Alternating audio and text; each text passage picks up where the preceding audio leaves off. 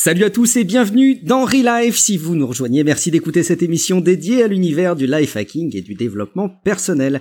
Les épisodes sont disponibles chaque mois et vous pourrez retrouver les liens vers les articles des sujets que nous allons aborder sur le site relifepodcast.com, r e l i f e p o d c a s t.com. Et puis si c'est pas déjà fait, n'hésitez pas à ajouter l'émission à votre lecteur de podcast pour ne pas manquer les prochaines diffusions. Vous pouvez également nous suivre sur Twitter et sur Facebook.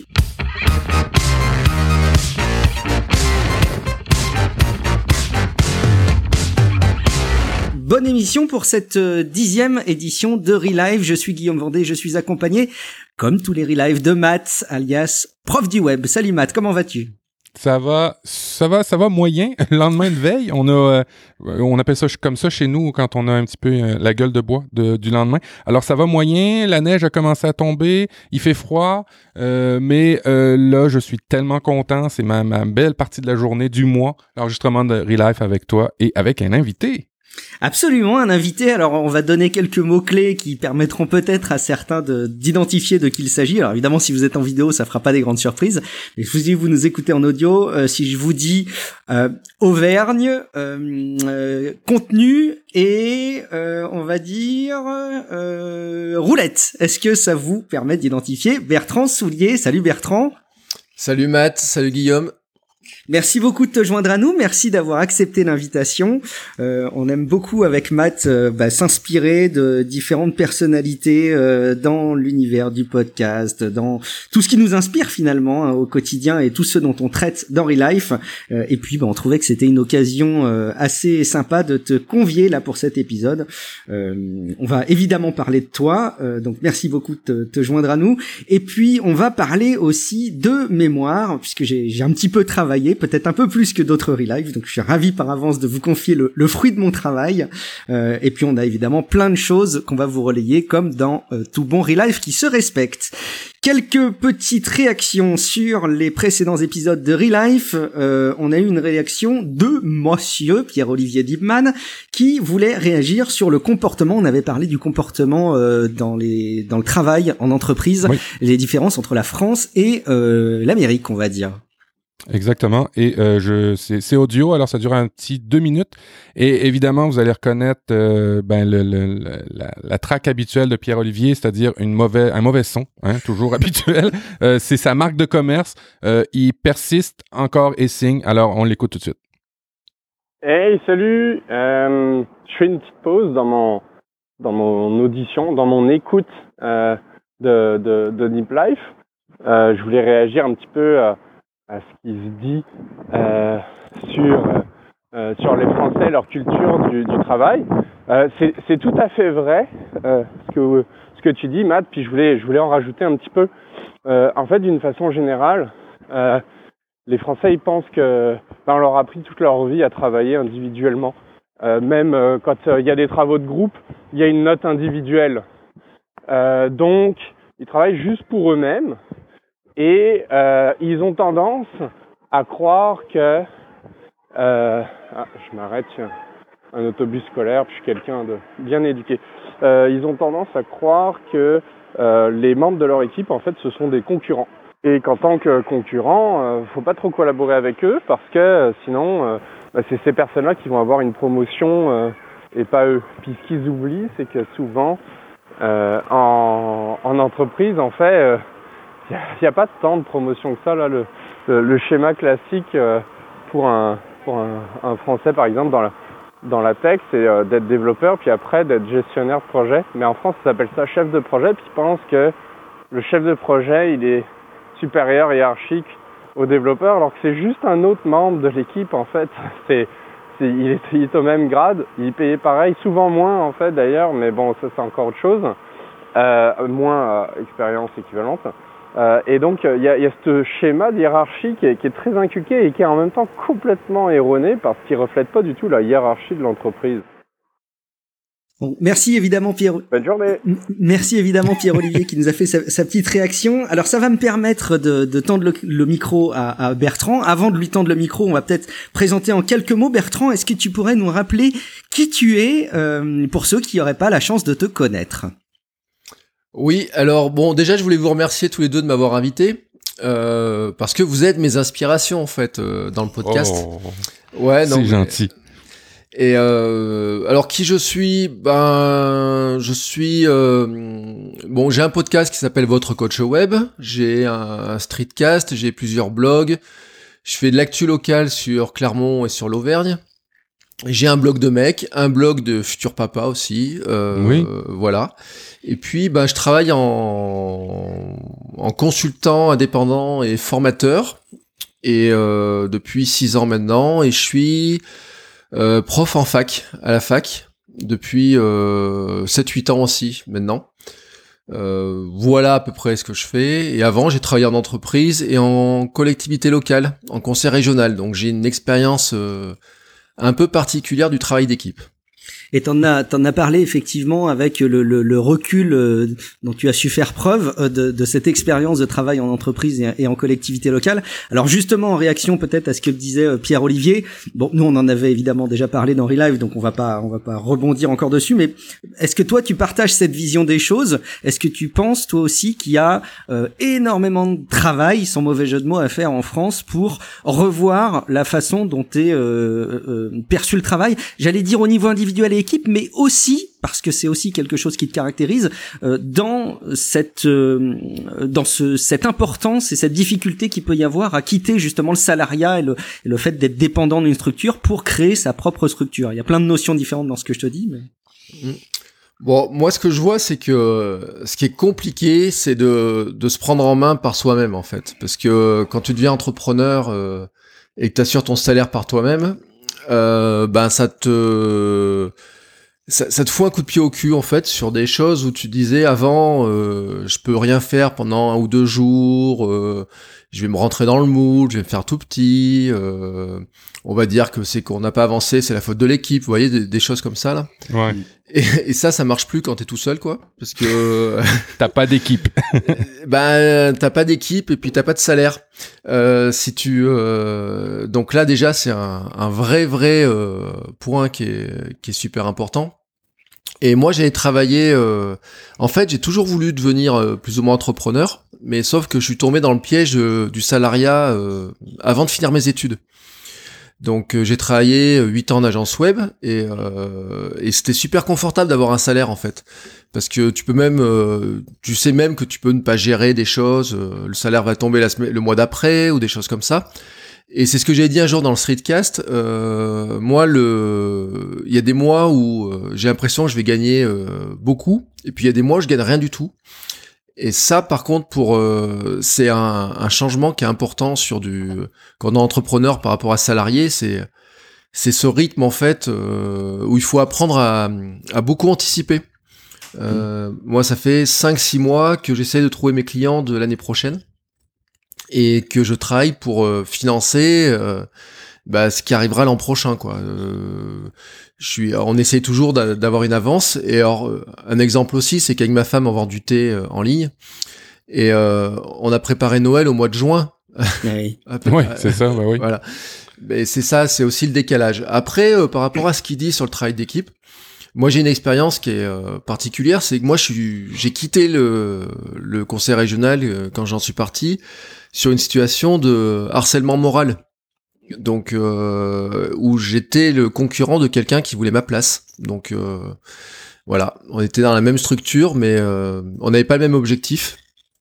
Et donc il y a un moment donné où où ben ça a dégénéré en une situation inextricable et où j'ai mon médecin qui m'a un jour dit vous ne retournerez jamais travailler là-bas. Voilà. Ouais, T'en avais parlé effectivement dans ton streetcast. Moi, c'est des, c'est des choses qui me parlent beaucoup, qui m'ont évoqué d'ailleurs des, des, situations personnelles. Je suis sûr que c'est pas le seul.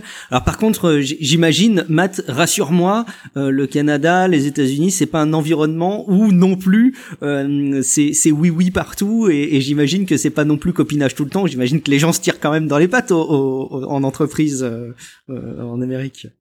Bah oui, bah oui. En fait, on a inventé ça en Amérique du Nord de se tirer dans les pattes. Alors c'est sûr que c'est sûr qu'on le fait, mais euh, je dois dire que c'est plus au niveau euh, de la hiérarchie des entreprises où il y a une grosse grosse différence par rapport à l'Europe. En tout cas, quand je vois des Européens qui viennent travailler ici, je suis vraiment toujours jeté à terre de voir à quel point ils ont un respect, euh, mais aveugle à la Mhm. hiérarchie. Et des fois, ben c'est, ben, en tout cas ici, c'est vraiment très très mésadapté. Hein. C'est vraiment, c'est, je vous dirais, c'est le Far West pour plusieurs aspects.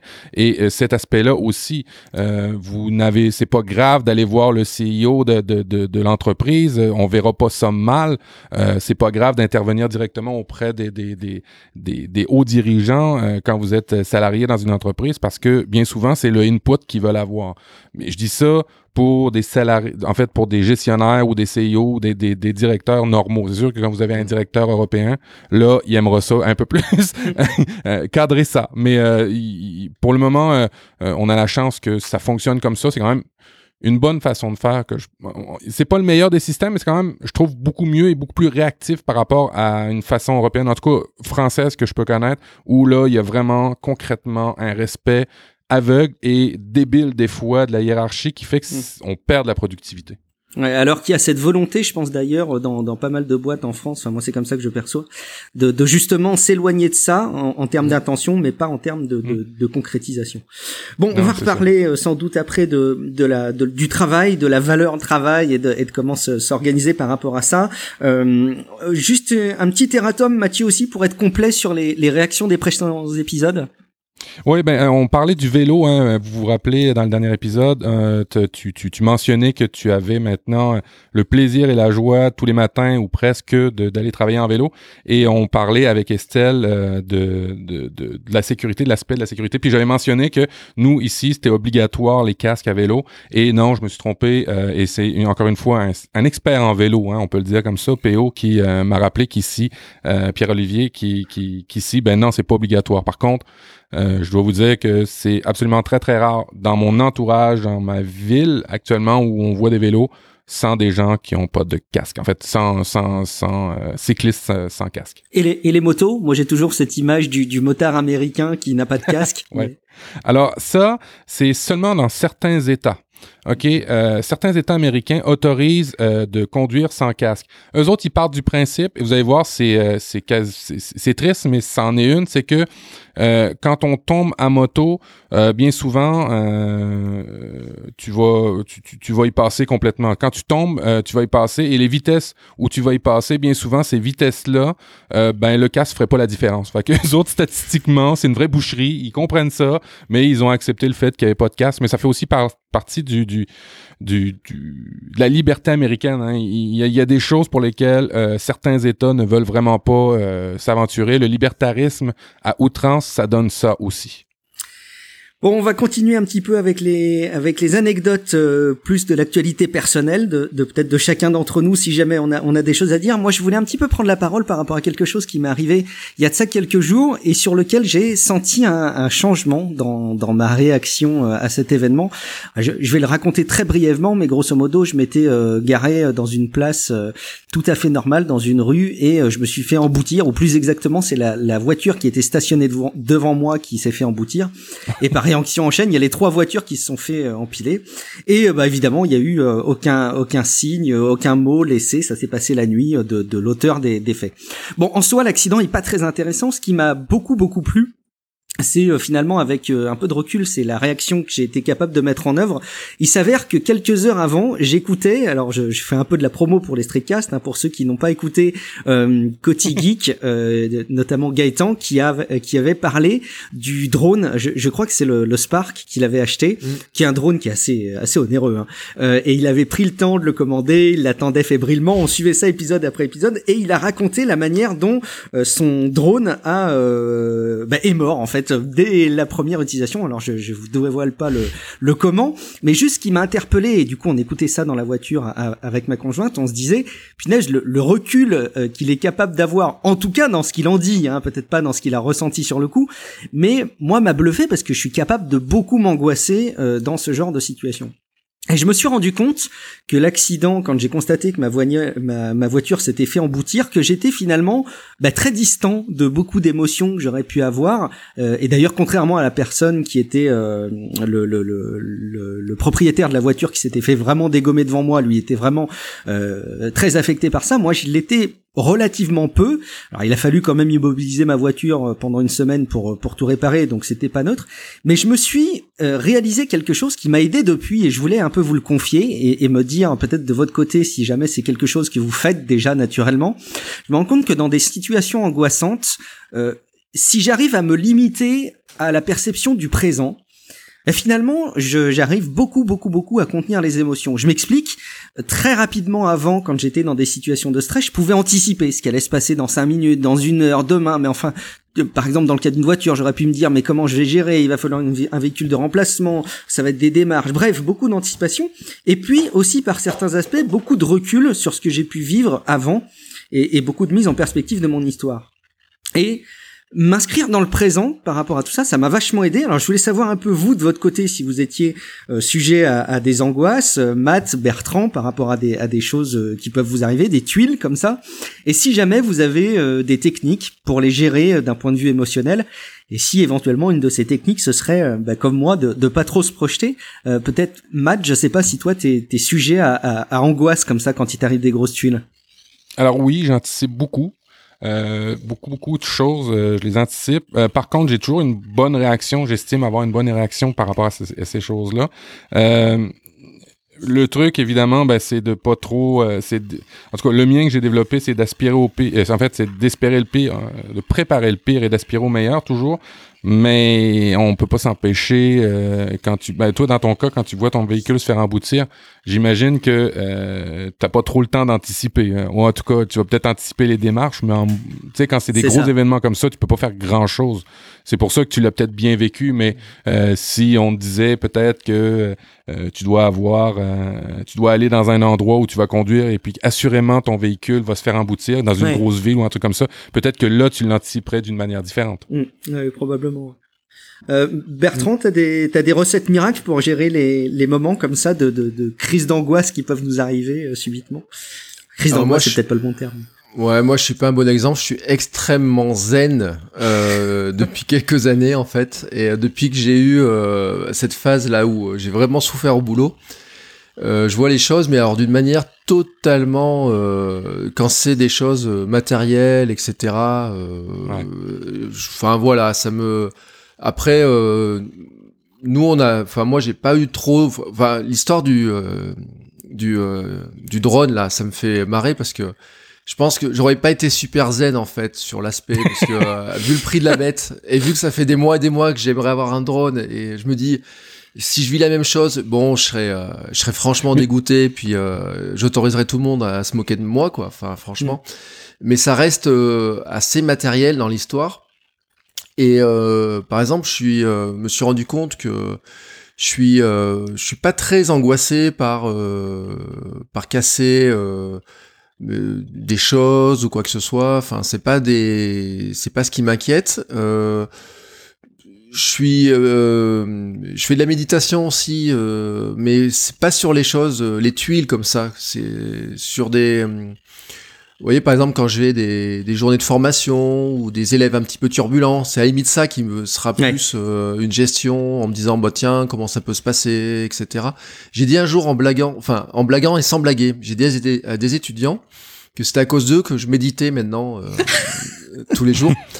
Et euh, parce que j'avais 80 étudiants dans la salle et qui étaient, ils étaient pénibles et tout. Et, 80 étudiants dans la salle? Ouais, dans des, des petits amphis avec 80 étudiants et et alors le plus que je fais c'est 200, hein, mais 200 euh, ça va encore. Ah, mais 80 c'est euh, c'est un peu euh, c'est c'est la c'est le c'est le truc où ils sont suffisamment nombreux nombreux pour faire trop de bordel et pas assez pour que j'oublie qu'ils soient voilà. je les vois tous en fait un par un quoi tu vois Et en fait, euh, maintenant, j'ai développé une technique de. Euh, tu, les euh, tu, les imagines nus, chacun Non, non, et, surtout pas, parce que ça, ça, va m'attirer des ennuis. Je suis, je suis, ah ouais, ouais, ouais, c'est vrai. Ouais, je suis. alors, mon titre officiel, c'est maître de conférence associé à l'université. Donc, normalement, on est quand même censé être des gens sérieux, tu vois, Matt. Donc, ah oui, ok, ouais. je peux pas les pour faire ton métier je peux, je peux pas, je peux pas faire ça. Et puis, euh, par contre, j'ai des routines. Euh, avant, je souffle, je respire, je prends le soleil et tout. Et puis j'avais une routine, c'est que je, j'y rentre avec de la musique, euh, la même musique que celle que quand je vais courir. Et ça met dans Tiger. Ouais, c'est ça, exactement. Et euh, c'est la première musique de ma playlist et euh, j'y rentre avec ça et, euh, et ça me donne la pêche en me disant de toute façon, euh, moi j'y vais pour leur rapporter un truc et s'ils veulent pas le faire, euh, tant pis. Mais c'est vraiment le truc voilà qui m'avait plus angoissé à une époque, c'était c'était cette gestion là. Mais les trucs matériels, je m'en suis, je me suis rendu compte, tu vois que, enfin vous voyez je suis je suis pas très je suis pas très inquiet en fait. Et alors que ma femme l'est beaucoup plus. Mais en fait, il faut tempérer quoi, parce que si on était mm. tous les deux très angoissés, euh, ouais, c'est ça. Euh, je pense que ça serait euh, invivable, etc. Elle a besoin de se poser des questions sur euh, est-ce qu'on va arriver à faire telle ou telle chose, etc. Et moi, je, franchement, je suis pas du tout quoi. Même sur le contrôle technique de la voiture, tu vois. Bah, enfin, vous voyez, mm. on a le contrôle technique à faire on ça m'a ça m'a pas du tout angoissé l'histoire alors que est-ce que ça va passer ça va pas passer enfin ça peut être des frais etc est-ce que finalement c'était c'est quoi un contrôle technique? Ah excusez-moi c'est quoi un contrôle technique? C'est l'obligation que on a tous les euh, trois ans et puis après deux ans quand la voiture est ancienne de faire vérifier qu'elle euh, qu'il n'y a pas de soucis de fonctionnement ah, les freins et tout ouais. OK, OK, OK. Une opération bazou, c'est ça qu'on appelle chez nous. Euh, un vieux véhicule, on appelle ça un bazou. Et euh, bien souvent, la police, euh, c'est assez aléatoire. Hein? C'est pas obligatoire à chaque à chaque trois ans. C'est vraiment obligatoire, euh, aléatoire. Et si tu tombes dans une opération bazou, ben tu te fais arrêter. Puis là, la, la, la police, elle, va faire des expertiser des choses. Puis après ça, elle va te. Mais excusez, je voulais pas intervenir sur une opération bazou. Euh, bah écoute, en, tout cas, bah, je pense que l'environnement que tu décris, Bertrand, d'un point de vue euh, couple, en tout cas, me paraît, euh, en tout cas, très très approprié à l'arrivée d'un enfant. Donc, on sait que c'est un, un, sujet euh, sur lequel tu as commencé à parler, et on, y revient, on y reviendra peut-être. Un peu d'interactivité avant d'aborder le, le, gros, si j'ose dire, de notre épisode de Relife, parce qu'on a décidé de vous mettre au boulot. Il y avait une époque où un certain Tom avait fait un dossier défi 30 jours qui avait pas mal inspiré beaucoup beaucoup de beaucoup de monde.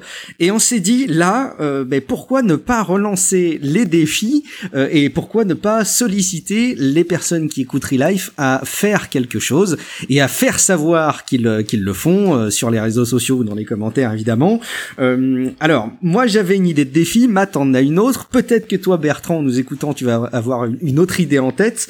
je sais que t'es es assez bon là-dessus aussi. Moi l'habitude que je vous invite à prendre là, c'est quelque chose que j'ai eu vraiment beaucoup mal à mettre en œuvre et qui s'inscrit dans mon quotidien et qui maintenant me fait du bien et j'ai même du, du, mal à vraiment bien me mettre en route si jamais je le fais pas, c'est tout simplement de boire un verre d'eau euh, au réveil. C'est quelque chose que j'avais découvert dans le podcast Nomade Digital, euh, mais depuis j'ai entendu que, que, beaucoup de personnes prenaient cette habitude de beaucoup boire et de boire un, grand verre d'eau dès le matin. Euh, voilà, je vous mets au défi. Euh, si vous relevez le défi, faites-le savoir sur Twitter, sur Facebook, en commentaire de l'émission. Euh, commencez votre journée en buvant un grand verre d'eau. Euh, Matt, je, je te demande pas si tu commences ta journée en buvant un grand verre d'eau, mais quel est ton défi que tu vas lancer à nos auditeurs? Ben, en fait, euh, le verre d'eau, hein, c'est une très très bonne habitude. Euh, on passe la nuit à se déshydrater dans le fond, et puis le matin, ça permet de, de tout redéclencher ton système. C'est vraiment un super beau défi. Moi, le seul défi, en fait, que euh, je voulais je voulais partager avec vous, c'est que je me rends compte au fil du temps qu'on perd beaucoup de temps à, glander dans les médias sociaux. Hein. Des fois, on, on, on, dit je vais sur mon ordinateur, je vais sur ma tablette pour aller chercher telle ou telle information.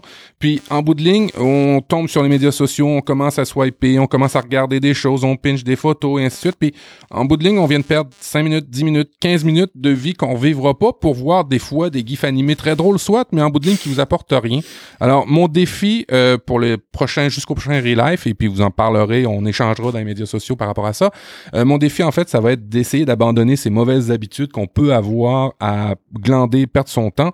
Et moi, typiquement, ben, ça va être de réduire mon flux euh, Facebook, euh, la consommation de mon flux Facebook. Évidemment, il s'est adapté aux conneries que j'écoutais, puis il commence à me donner que de la cochonnerie au fur et à mesure. Et fait que j'ai pas vraiment de plus-value à conserver mon flux Facebook. Attention, je ferme pas mon Facebook. Je fais juste euh, l'utiliser d'une manière plus judicieuse où je vais faire attention à moins consommer des cochonneries. Alors, si vous avez aussi, vous, beaucoup de pertes de temps inutiles sur les médias sociaux, essayez peut-être 30 jours de diminuer, vous allez voir, ça va quand même vous faire du bien et vous pourrez vous concentrer à faire d'autres choses comme Bertrand nous demande des fois, souvent. En fait, il nous donne des défis là, dans les derniers mm. mois, c'est de continuer à créer. Et puis toi, c'est à peu près toujours ces mêmes défis-là, hein, Bertrand? Toujours. Mais euh, moi j'ai le alors le défi du verre d'eau c'est facile c'est trop simple pour moi parce que c'est euh, c'est le premier truc Un de ma ninja. journée c'est alors T'es moi un je, ninja, toi, maintenant, ouais. ouais, moi je fais pas de l'eau je fais du jus de citron en fait Ah oui, c'est vrai. Euh, je mets un fond de jus de citron dans un verre d'eau et euh, c'est le premier truc que je fais au lever mais vraiment le je me lève systématiquement c'est ce que je fais euh, voilà ça fait partie de ma routine depuis euh, peut-être deux ans deux ans et demi je crois quelque chose comme ça Et d'ailleurs, pourquoi Est-ce que c'est des vertus particulières? C'est le goût C'est euh, le, le geste C'est quoi? C'est tout ça à la fois? euh, je, je pense que je suis sec le matin, comme dit Matt, donc euh, faut, euh, faut remplir, faut refaire le niveau. En fait, moi je buvais pas assez. Et euh, bon, après, euh, moi j'ai perdu 25 kilos en deux ans. Et, Wow. euh, et je buvais pas assez. Et j'étais, euh, je suis un chameau, c'est-à-dire que je bois euh, un verre et puis je tiens le reste de la journée ou presque. Et sauf Ah, je qu'en pensais fait, que t'avais deux boss. Ok, excuse-moi. Ouais, et bah non, mais j'ai pas de stock en plus, tu vois, et donc euh, j'avais faim et en fait ma diététicienne m'a expliqué que comme je buvais pas assez, mon corps réclamait de l'eau et sauf que moi je croyais que mon corps réclamait de à manger et euh, donc maintenant je fais les niveaux d'eau et euh, j'ai moins faim le reste de la journée. euh. alors ça n'empêche pas que je mange normalement, hein, mais euh, par exemple dans l'après-midi si je bois pas, j'ai faim mais c'est que mon corps en fait réclame à boire. Et Mm. euh, avant, je mangeais des M&M's alors qu'ils voulaient juste de l'eau. Donc le matin, je bois de l'eau. Bah, Alors, euh, c'est juste en, en- en changeant cette habitude-là que t'as perdu 25 kilos? Non, non, parce que j'ai aussi euh, arrêté de manger des M&M's, du chocolat. Je me suis remis au sport. J'ai mangé plus de légumes, euh, moins de pâtes. et tout un tas de choses, du jambon le matin, enfin tout un tas de trucs dans le genre. Du jambon le matin? Ouais, du bien. jambon blanc, tous les matins, du jambon blanc. Euh... Ouais, ah, ça serait trop long, hein. Il faudrait faire. euh, T'en parles déjà un petit peu d'ailleurs dans Ouais, ton streetcast. Et puis dans mon blog de mec, j'ai mis euh, comment j'ai fait. Je- donc je republie régulièrement l'article sur le sujet. Euh, mais je cours, euh, je fais deux trois séances de sport par semaine. Je fais, j'essaie de faire mes 10 000 pas par jour. Je n'ai pas lâché mon tracker d'activité ni mon tracker de sommeil, donc j'essaye de dormir suffisamment, tout un tas de choses comme ça. hein. C'est c'est un, c'est euh, un équilibre que tu décris bien d'ailleurs effectivement dans tes dans tes épisodes. Alors justement, est-ce que euh, alors est-ce que tu as un défi 30 jours à, à confier euh, aux personnes qui nous écoutent? Ou est-ce que tu ou est-ce qu'on rebondit sur cette transition parfaite pour pour s'intéresser un peu plus à toi? Bon, j'ai un défi, j'ai un défi. Euh, moi, j'ai un défi et je pense que, mais ça revient un petit peu à ce que tu disais, Matt, c'est que euh, les réseaux sociaux nous ont éloignés d'un truc qui est super important, c'est les livres et la lecture. Oui. Et euh, on lit pas assez, quoi. Et euh, moi, je m'étais rendu compte que je réservais la lecture au soir, mais vraiment euh, Ouais. tard le soir, et donc je m'endors dessus. Ouais. Et euh, donc maintenant, sur mon téléphone, j'ai placé deux moments de routine, une du matin, une du soir. Et le matin, je m'oblige à lire 10 minutes, un quart d'heure, un livre qui va me servir pour apprendre des choses, mieux travailler ou je sais pas quoi. Enfin, apprendre quoi. Euh, donc en ce moment, c'était des livres sur la pédagogie. J'ai lu des livres aussi sur la création d'entreprise, sur le marketing, sur euh, euh, écrire tous les jours. Le Nanovrimo, par exemple, en ce moment, là, j'ai acheté le livre l'autre jour là. Et le soir, je m'oblige à lire un roman, en fait, mais quelque chose qui n'est pas du tout technique. Enfin voilà. Et en fait, mon défi, ça serait de dire aux gens de lire, allez, deux fois 10 minutes par jour, une fois le matin et une fois le soir. Et euh, de, en voilà, le temps qu'ils gagnent en déconnectant les certaines applications, euh, bah, de lire un petit peu plus parce que on apprend quand même des trucs super intéressants euh, là-dedans, quoi, dans ces bouquins. Eh ben écoute, c'est parfait. Donc euh, je, je résume avec le hashtag Relife 30 jours au pluriel. hein. Euh, le verre d'eau, euh, l'utilisation un peu plus euh, réfléchie de- Intelligente, de, ouais, Facebook, un peu plus intelligente et plus et plus rythmée, et euh, se réserver, et ce qui est quand même pas la mort, hein, deux créneaux de lecture de 10 minutes par jour. Euh, si vous le faites, illustrez-le en photo sur les réseaux sociaux avec un petit commentaire, ça nous fera évidemment très plaisir. Alors Bertrand, on va s'intéresser un peu, plus à toi, bien que en filigrane de tous nos échanges, on commence déjà un petit peu plus à te connaître si c'était pas le cas avant. J'avais noté dans le fil de l'interview qui es-tu, d'où viens-tu, formidable robot des temps nouveaux, mais je pense que tu as peut-être déjà en partie un peu répondu à ça. Euh, moi, ce qui a vraiment euh, achevé de me, de me, motiver à ce qu'on puisse échanger avec toi dans euh, Relife, c'est ton podcast que j'ai commencé à écouter il y a juste quelques jours. Euh, votre coach web. Est-ce que tu peux nous en parler? Est-ce que tu peux nous dire un petit peu quelle est cette initiative et euh, bah, ce qu'il a de particulier ce podcast? Alors le podcast euh, est né d'une envie de partager euh, bah, mon quotidien de c'est-à-dire que bon allez on va reprendre l'histoire. J'ai découvert internet il y a 20 ans et en fait j'ai découvert par la création de contenu. C'est-à-dire que au lieu de commencer par consulter des sites internet j'ai commencé par les construire et euh, c'est parti en fait d'un principe qui était tout bête. C'est euh, quand j'étais UT, on a un prof qui est venu nous voir pour un projet pédagogique et qui nous a dit bon, euh, au lieu de vous faire faire une base de données pour gérer euh, une association ou je sais pas quoi, d'une un truc de, de gestion quoi, parce que j'étais en étude de gestion, il nous a dit je voudrais que vous fassiez le site internet de l'EUT. Et on lui a dit ok, on est d'accord. Et euh, mais on lui a posé ensuite la, la question fatidique qui était mais c'est quoi Internet? Parce que à l'époque, on s'était jamais. Mais euh, moi, les ordinateurs de, l'IUT n'avaient pas Internet. il y avait un ordinateur seulement à l'IUT qui avait Internet. Et c'est euh, moi, j'ai eu mon bac en 95. Donc c'était entre 95, 96, 97 là dans ces zones-là quoi. Et euh, donc on a commencé avec un deux, deux, gars de ma classe là, on a commencé par dire euh, acheter un bouquin HTML, euh, qu'est-ce que le HTML, qu'est-ce que tout ça quoi. Et donc en fait j'ai commencé par créer des sites avant de les consulter. C'est-à-dire que même je dis hein, à l'époque Yahoo c'était vite fait hein, de consulter Yahoo, il y avait pas grand chose. Non. Et euh, donc on, on, consultait vite Yahoo, mais si on voulait lire des choses sur Internet, il fallait les, les, les, les faire par nous-mêmes, les inscrire, etc. Et en fait, euh, ça fait 20 ans que je fais ça. C'est-à-dire que euh, j'ai commencé par faire du site, euh, j'ai travaillé en agence web, j'ai fait du toutes les technologies, j'ai appris tout un tas de choses. Et toujours, toujours, j'ai eu euh, ben, des blogs, l'équivalent. Avant les blogs, j'avais déjà quelque chose qui ressemblait à du blog sans être du blog. Euh, et surtout, ça m'a amené à, une réflexion, c'est que tout ce que j'ai actuellement construit vient de la création de contenu, c'est-à-dire de euh, la capacité à m'exprimer sur Internet. Et j'ai fait ma dernière vidéo la vendredi. Euh, j'ai tourné dans une pub pour un opérateur téléphonique. Et en fait, c'est grâce à mon blog de mec. C'est-à-dire que dans le casting, c'est une directrice de casting qui me dit j'ai vu ton blog, euh, j'ai vu tes photos, euh, ça m'intéresse. Euh, est-ce que tu veux pas postuler pour un casting pour notre pub, etc. Et c'était un, c'est un truc comme ça quand je regarde mon histoire, mais même ma femme, hein, je l'ai rencontrée grâce à un site sur lequel on s'est rencontrés sur le, j'étais webmaster du site de foot de la ville qui joue en, deuxième division. Enfin, et il y a un moment donné, ces réflexions-là, comme ça, ça m'est venu. Je me suis dit, mais le, je suis sûr qu'en fait, on est, il y a plein de gens qui aimeraient créer du contenu, qui aimeraient s'exprimer, qui ont plein de choses à dire, mais qui savent pas comment le faire. Ou alors qui se sentent pas capables de le faire, ou alors qui se disent j'ai pas le temps, ou alors qui se disent euh, hmm. c'est pas pour moi, c'est trop compliqué, etc. Et, euh, et en fait, j'ai dit ben, euh, je vais, euh, je vais les, je vais les accompagner, voilà, je leur montrer euh, un bout du chemin pour y arriver à le faire, et sur un, principe qui était de dire, pour chaque épisode du podcast, euh, je veux faire un truc, c'est les gens ont un problème à résoudre, et moi, en, euh, au début, c'était 5-10 minutes, je vais essayer de leur apporter une clé pour débloquer un petit problème qu'ils pourraient avoir. se faire connaître sur Google, qu'est-ce que Facebook, qu'est-ce que, enfin, qu'est-ce que Facebook non, mais pourquoi utiliser Pinterest, etc. Enfin, tout un tas de trucs comme ça. Et puis je me suis pris au jeu, voilà. Et aujourd'hui, j'ai fait le 120e épisode, je crois. Oui, c'est ça, 120e.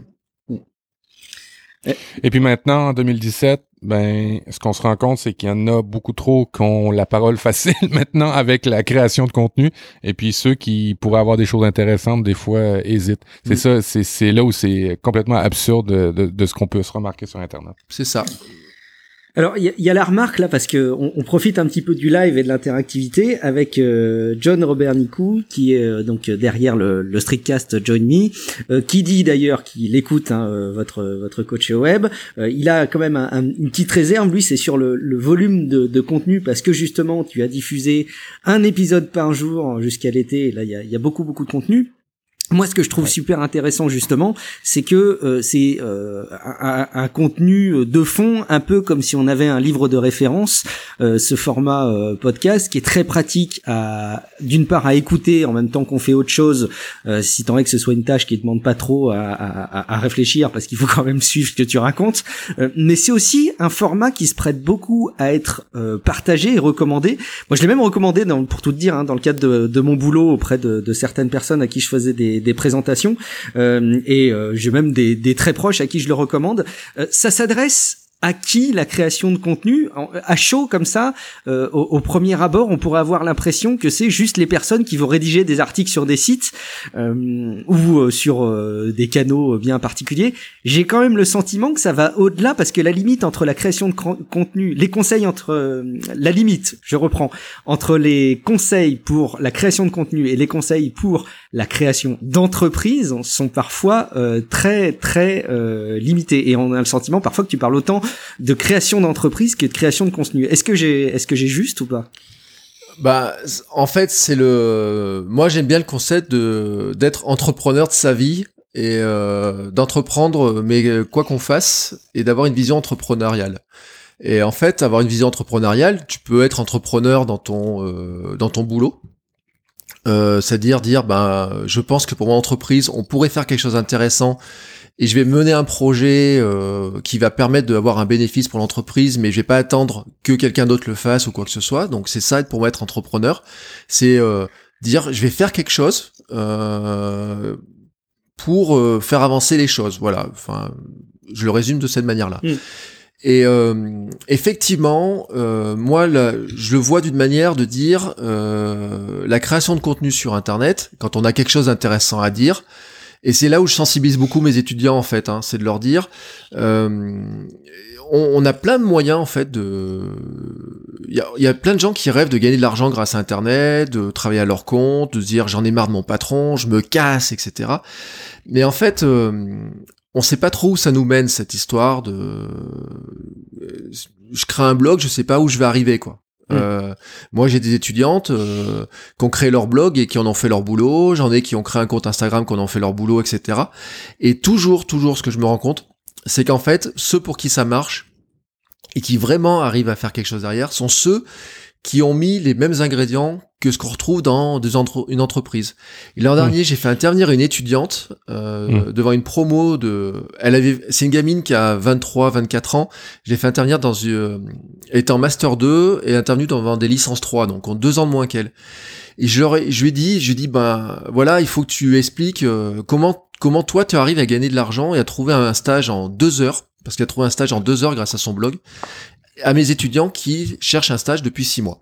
et elle leur a dit un truc, et elle leur a dit, voilà, je me suis fait un logo, j'ai euh, une ligne éditoriale, j'ai euh, euh, fait un planning de publication, je me suis fait une charte pour les partenaires, je me suis fait des chartes de contact, je me suis fait un réseau de gens autour de moi pour se faire connaître, pour s'entraider, pour partager des choses, etc.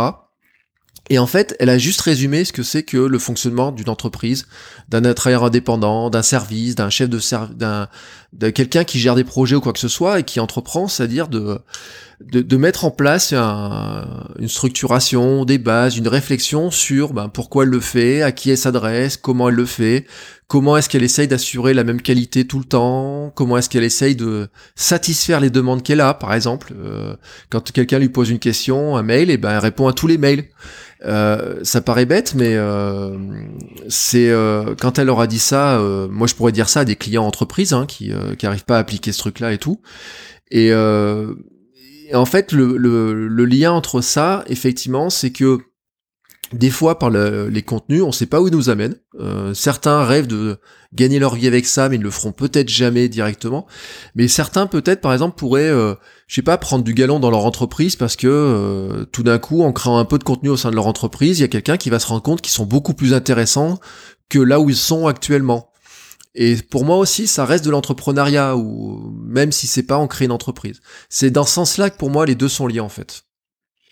Ouais, puis c'est carrément logique. La minute que tu as une démarche à travers la création de contenu de, de peut-être pas de, d'avoir de, la rétribution par rapport à ça, mais d'avoir une démarche sérieuse par rapport à ta création de contenu. C'est sûr qu'il y a des grosses, grosses similitudes avec la création d'entreprise ou la création de, d'un revenu. Euh, on, regarde Guillaume et moi, là, tout simplement pour avoir, en faisant les podcasts de manière assidue, toujours bien réglée, avec des notes d'émission, c'est, puis avoir le, le, le le, réflexe de toujours bien le faire comme ça, c'est vraiment des démarches entrepreneuriales qu'on fait euh, en bout de ligne. Euh, pour certains, c'est pour aller gagner de l'argent. Pour d'autres, c'est pour mieux se structurer, pour avoir un contenu intéressant. Mais dans les deux cas, ça rejoint un, ça rejoint, ça rejoint le même objectif, c'est de créer du contenu.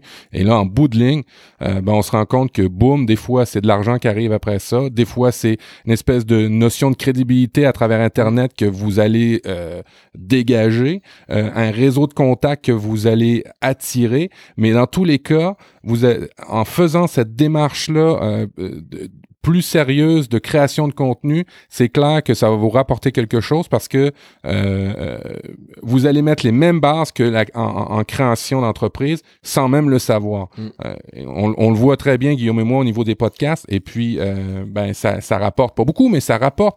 moi, je sais très bien que maintenant, puis Guillaume, on s'en est parlé, on se l'échange maintenant. de la minute qu'on qu'on a on a des, des, CV à envoyer, pas que pas que j'en ai à envoyer en ce moment ni Guillaume là, mais on, on a cette démarche là de dire ben on est podcasteur, on s'assume parce qu'on le fait de manière sérieuse, parce qu'on le fait avec euh, tout, tout le bon vouloir qu'on mettrait dans une job, une vraie job en fait. Oui, puis ça peut déboucher sur des, euh, des choses euh, surprenantes. Mais moi, il y a un truc que je trouve intéressant, c'est que toute personne qui réfléchit à partager du contenu sur ce qu'il fait, sur sa passion, quoi que ce soit, ne serait-ce que ça amène une réflexion sur pourquoi on le fait. Euh, et c'est là où je trouve c'est super intéressant, c'est que euh, moi, depuis que je fais le podcast, je me suis rendu compte qu'il fallait que je réfléchisse à nouveau à mes euh, pratiques, à pourquoi je fais ça, que je supprime certains. Il y a des fois, il y a des trucs qu'on les fait en raccourci totalement, quoi. Euh, ça me semblait tellement logique d'utiliser certains outils. Et en fait, bon, en formation déjà en cours, je suis obligé de réfléchir à ça, mais de voir que les gens, euh, la réaction qu'ils peuvent avoir, je me dis mais il y a encore un truc à, à, expliquer, à décortiquer, à remontrer encore. J'ai fait un épisode il y a pas longtemps sur le décortiquage nécessaire pour faire ça. Et euh, l'autre aspect qui est important, moi je trouve, c'est que ça amène une confiance euh, incroyable en fait. Euh, des personnes qui euh, se poseraient des questions sur euh, qu'est-ce que je fais, est-ce que je sais faire quelque chose? Et, et quoi que ce soit. Si elles créent du contenu, le premier commentaire que tu reçois, le premier message, tu en disant oh, euh, j'adore ça ou ça m'a rendu service ou euh, je me suis reconnu dans ce parcours etc euh, ça met un boost de confiance pour des, des mois et des mois quoi. Il y a un truc pour lequel on, est assez d'accord, Bertrand, toi puis moi, tu nous as parlé aussi dans ton streetcast, c'est que on est dans un podcast audio, alors on va parler des podcasts. on, on, cherche le moyen de mieux populariser les podcasts, toi et moi. On cherche un, une façon de, de, de parce que c'est plaisant d'avoir une, un hobby, c'est plaisant d'aimer quelque chose, mais aussi de le partager. Des fois, on aimerait ça que certaines personnes nous, nous fassent découvrir des podcasts, et puis, ben, étant donné que c'est assez niche, c'est assez peu euh, peu écouté, ben, on en découvre par soi-même ou par en, écoutant à travers d'autres podcasteurs. Et euh, moi, j'avais eu cette euh, cette réflexion là que bien souvent, quand on essaye de faire apprendre le, podcast ou de d'expliquer le podcast, on arrivait tout de suite sur un délire technique ou que ça prend une app, que ça prend ci, que ça prend ça, à la place de dire ben venez écouter, c'est des gens qui créent des contenus passionnants, qui sont des fois leaders dans des domaines, qui sont des fois euh, tellement passionnés qui, qui, qui, dans le fond, sont meilleurs que des gens qui travaillent dans le domaine. Et euh, j'avais cette réflexion-là de dire, on devrait pas plutôt parler des podcasts par l'amour de la création du contenu, par l'amour que les gens mettent là-dedans, que à chaque fois parler ou de, de, des technicalités. Puis toi, tu cherchais le bouton toi, ça te prenait absolument un bouton pour euh, partager les podcasts parce que tu penses que en facilitant la consommation de ce contenu-là, on va nécessairement euh, gagner les gens. T'es toujours encore dans cet esprit-là, d'avoir ton bouton? Ben, moi, je j'aime bien la facilité en fait, et euh, je pense que Ouais. plus c'est pénible et moins t'as envie de le faire. On, on est des êtres feignants, quoi. Euh, Il y, a, y a pas, y a- on peut pas dire autrement. Hein. C'est, euh, il y a toujours. euh, si si tu, si tu vois une, un chemin et on te dit euh, soit tu fais 10 km pour arriver au bout, soit tu vas tout droit et euh, et t'as qu'un kilomètre à faire. En général, tu vas aller tout droit, quoi. Et euh, tu vas pas t'embêter à devoir prendre un truc, appuyer, démarrer une application. Et il faut voir un truc, c'est que euh, écouté une stat l'autre jour qui était incroyable. En France, on prend, on part du principe, je crois, je sais pas si vous qui en avez parlé une fois dans un épisode, qu'il y a plus de cartes SIM en France que que d'habitants. Il y a 72 millions de cartes SIM. C'est dans Tech Café, euh, je crois. Ouais, c'est dans tes cafés, tu vois. Je savais que c'était toi, Guillaume, qui en avait parlé. Et euh, sauf que quand on ramène en fait les gens qui sont vraiment des gens qui font vraiment quelque chose avec leur smartphone sur la France, on n'est plus qu'à 6 millions de personnes. C'est-à-dire qu'on part de 72 millions de cartes SIM à euh, des gens qui en fait euh, ont juste un téléphone qui ne fait qu'appeler, à des gens qui euh, l'utilisent relativement peu, et à des gens qui considèrent même qu'ils vont pas rajouter une application dans leur téléphone parce que ça le ralentit. Et à ces gens-là, euh, à tout ce monde-là, euh, qui a pas envie de rajouter une application, qui a pas envie de rajouter euh, des applications euh, comme Pocket Cast, euh, Stitcher ou j'en sais rien quoi, et ben il y a un moment donné où moi je me dis s'ils avaient juste un bouton sur lequel ils appuient et comme la radio quoi, c'est j'appuie sur un bouton, j'entends un truc. Euh, je pense qu'on ça serait facile et c'est ce qu'a réussi YouTube en fait euh, Clairement. voilà. Et c'est ce que là où je suis un peu en colère contre Facebook, c'est que euh, ils sont bien, ils sont bien sympas chez Facebook, mais euh, ils veulent pas faire de, so- de vidéo, de son. Ils veulent faire de la vidéo parce qu'ils veulent bouffer YouTube. Mais euh, ils ont pas euh, implémenté le son, alors que par exemple euh, les médias chinois l'ont fait. Euh, par exemple, j'avais vu, j'ai des étudiants qui m'avaient présenté, euh, je sais plus quel réseau social chinois à l'époque, où il y a comme si on avait un Spotify ou un, un Deezer qui était euh, embarqué directement dans Facebook en permanence derrière. Et on pourrait se dire, on pourrait avoir, euh, tu vois, dans Facebook, euh, ma radio, radio prof du web qui diffuse en même temps. Et je pourrais naviguer sur Facebook en écoutant ce que raconte Matt, etc. Dans les dans les souhaits que j'ai toujours voulu par rapport au podcast, c'est euh, évidemment quelque chose de simplifi- simplifier la découverte de ça, simplifier le fait que les gens puissent y aller, mais aussi simplifier euh, la recherche par rapport à ça, parce qu'il y a tellement, tellement de contenu qui est créé en podcast. Oui, il y a beaucoup, beaucoup d'articles, et puis euh, là maintenant, c'est la bataille des algorithmes de Google à savoir quel article va, va, va passer en premier. Mais je pense que quand il va y avoir ces algorithmes-là de recherche audio, euh, ça va vraiment déboucher pour le pour le podcast. Et là, à ce moment-là, on risque de de, de, de voir euh, de voir tout ça débouler. débouler. Je fais un, un petit lien, Bertrand, entre ce que tu disais sur la gratification de, de délivrer du contenu et, et d'avoir des, des feedbacks euh, et euh, Ouais. peut-être certaines discussions qu'on a pu avoir d'ailleurs avec euh, Lionel Monge dans, dans les précédents épisodes euh, sur les bénéfices de l'enseignement parce que je pense que tu es, bien placé aussi pour pour pouvoir peut-être en toucher un mot. Est-ce que il n'y a pas aussi là un parallèle entre euh, et est-ce qu'on peut pas le généraliser à d'autres d'autres visions de la vie euh, un parallèle à faire entre euh, donner et recevoir, grosso modo, être un peu généreux.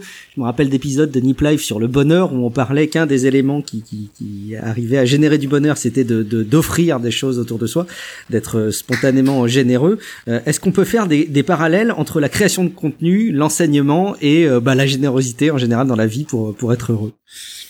Alors, j'ai fait un épisode il y a pas longtemps euh, sur le, le donnant-donnant, qui est euh, et je donne une citation d'un anthropologue, je sais plus quoi, je sais plus, oui, je sais plus son nom, qui dit que euh, en fait l'homme est homme, euh, la base de l'humanité c'est la règle du donnant-donnant, Euh, c'est-à-dire que euh, je te rends un service, tu me rends un service. Euh, ça a été fait avant l'argent. C'était euh, voilà, c'est euh, j'avais dit schématiquement dans le dans le podcast. Euh, je tue un dinosaure, tu me fais ma caverne. euh. enfin, un truc dans le genre là, quoi. Voilà. Et que après on a inventé l'argent parce que le troc. euh, mais il faut se rappeler que l'argent a été fait pour simplifier euh, la circulation des objets parce qu'avant on faisait du troc, etc. Mais bien avant de faire du troc et d'échanger des objets, il y avait le donnant-donnant. Et en fait, euh, le donnant-donnant, il est aussi euh, dans la base de, des réseaux sociaux, des contenus, etc. C'est euh, parce que on donne du contenu aux autres que bah, les autres euh, vont sont prêts des fois, bah, je sais pas, à acheter une formation, à donner de l'argent sur sur Patreon ou sur des choses comme ça ou sur Tipeee. Mais en fait, là où ça va plus loin, c'est que le fait de penser à donner un bout de contenu à quelqu'un oblige à réfléchir dessus et à réfléchir à la manière dont lui va le recevoir en fait. Et euh, on revient après sur ce qu'avait dit Einstein et d'autres, etc., qui était de dire, euh, et j'ai fait un épisode aussi là-dessus, de dire, quelque part, euh, si on veut être sûr qu'on sait quelque chose, il faut être capable de l'enseigner à quelqu'un d'autre et de lui expliquer à quelqu'un d'autre.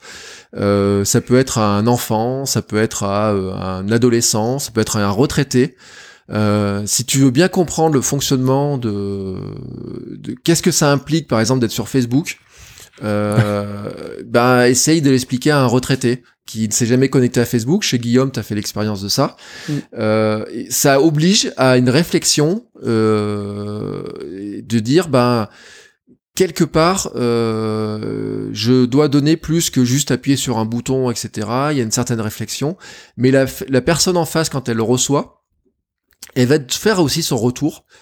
Et c'est là où il y a une espèce de cercle en fait. C'est-à-dire mm. que je donne du contenu, je reçois, la personne en face va me donner son feedback, son retour, et puis on va progresser ensemble en fait. Et c'est là où il y a une construction qui est intéressante. C'est là où moi j'aime bien les communautés et euh, où je dis, ben attention, Facebook n'est pas une communauté, c'est un espace de, de diffusion, euh, d'échange, de bataille, mais c'est pas communautaire. Et euh, les vraies communautés sont celles où on s'échange euh, dans un but précis de progresser ensemble. Et c'est là aussi où, ben, pour que ça marche, il faut que chacun amène sa contribution. Et c'est là où on peut en revenir sur la thématique du travail de tout à l'heure, hein, ce qu'on disait c'est qu'il y a dans des, des, entreprises, il y a des gens qui euh, ne veulent pas donner l'information, veulent pas donner leur savoir, veulent pas donner des choses. Ouais. Et c'est là où on rentre dans la compétition, dans euh, le non-partage, etc. Et, et, là où et il y a... ça tue les idées, hein. Et ça, ça tue les idées, cette, cette façon de faire là. C'est drôle que tu en parles parce que je parlais euh, c'était un de mes sujets. Puis je vais l'aborder tout de suite, Guillaume, si tu me permets. Euh, c'était la, on, on, parle de mémoire. Guillaume va vous parler d'un de, livre qu'il a lu justement par rapport à l'apprentissage et à la mémoire. Est-ce que tu mentionnes là, c'est une des très bonnes méthodes pour apprendre des choses? Euh, c'est euh, un physicien qui avait, euh, c'est à partir d'un des physiciens que ça a été inventé cette, cette méthode-là. Ça, ça s'appelle la méthode Feynman. Mm. C'est de prendre n'importe quel concept, d'essayer de le comprendre et après ça, de, le faire comprendre à un enfant de 3 ans ou 5 ans ou quelqu'un qui n'y connaît absolument rien. Et après ça, de trouver les erreurs quand tu les as faites. C'est un peu exactement ce que tu dis à partir des communautés. Euh, et euh, ensuite de ça, euh, de se répéter et de s'améliorer. C'est une des méthodes qui marche le mieux pour l'apprentissage. Et je vous dirais que indirectement, la petite tranche de vie, personnellement, c'est c'est uniquement au départ pour ça que j'ai décidé de faire du podcast. C'était pour apprendre des choses, pour découvrir des choses, pour essayer de les euh, donner ou de, de, de, les, de, les, de vous les dire et de vous les faire comprendre en audio et avec vos retours de m'améliorer en bout de ligne. C'est exactement la démarche dont tu parles euh, par rapport à, à, l'apprentissage. Après ça, évidemment, il y a la notion de partage euh, qui vient en ligne de compte, toi, par rapport aux communautés, mais pour l'apprentissage et pour apprendre, il y a vraiment deux, deux façons d'apprendre de, dans la vie en général. C'est et de retenir des choses, c'est soit des apprendre par cœur bêtement, ou soit euh, d'essayer de les comprendre, puis après ça d'essayer de les assimiler. Et c'est exactement ce que tu fais. Puis encore là, tu vois, la boucle est bouclée. C'est une démarche entrepreneuriale sans savoir. C'est pour apprendre des choses, pour retenir des choses, pour s'améliorer. Et puis ça, vraiment, c'est vraiment chouette. Excuse-moi, Guillaume, de t'avoir scoupé par rapport à ton livre. Non, c'est je t'en veux parce que ça aurait fait une transition parfaite sur le dossier, mais mais n'empêche que le sujet est, est, tout à propos. Un, peut-être un, un, dernier mot, euh, Bertrand, à moins que tu aies des choses à, compléter derrière que tu voudrais que tu voudrais souligner ou, rajouter. Euh, moi, il y a un, un point qui m'a particulièrement intéressé, c'est sur euh, la marque personnelle. Et je, et je crois que c'est euh, pour moi un des fers de lance les plus les plus importants des, des, des messages qu'on doit retenir euh, euh des, des, des enseignements que tu donnes via ce podcast pour la création de contenu. Il y a en gros cette conclusion à laquelle tu arrives à la fin d'un épisode où tu dis on a tous quelque chose à raconter. Et Alors, dans mon cas, je, je, je pense que j'ai pas trop à me poser la question, Matt non plus, évidemment toi non plus. Euh, quand on fait du podcast, on n'a pas trop à se poser cette, cette question. Et pourtant, j'ai quand même autour de moi plein de personnes qui peuvent être amenées à dire moi, ma vie, euh, elle est vraiment pas fascinante. J'ai rien à raconter.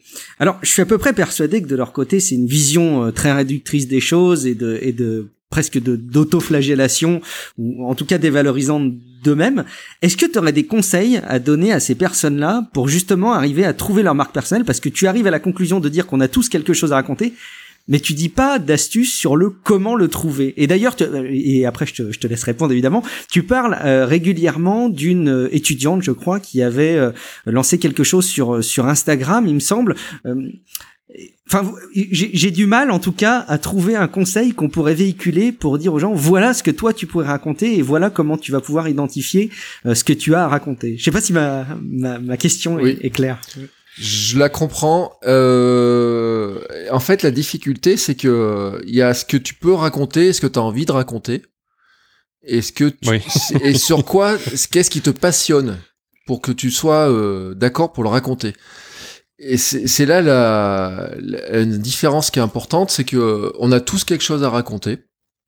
Certains ont pas envie de le raconter parce que voilà, ils ont envie de le garder pour eux. Euh, certains pensent que ça n'intéresse personne.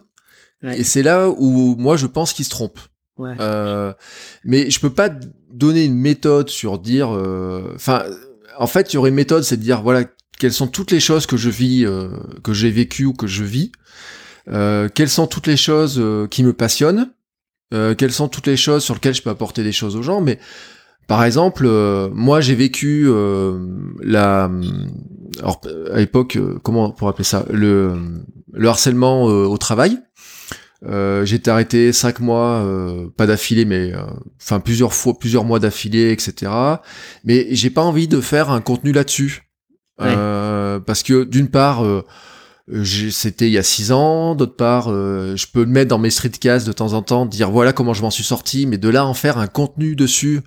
Et, alors qu'il y en a par exemple qui l'ont fait. Euh, mm. On trouve des gens qui ont fait des podcasts ou des chaînes YouTube sur euh, j'ai vaincu le burn-out et qui vont vendre des formations sur j'ai vaincu le burn-out parce que les gens qui se qui ont fait un burn-out vont chercher des solutions pour s'en sortir.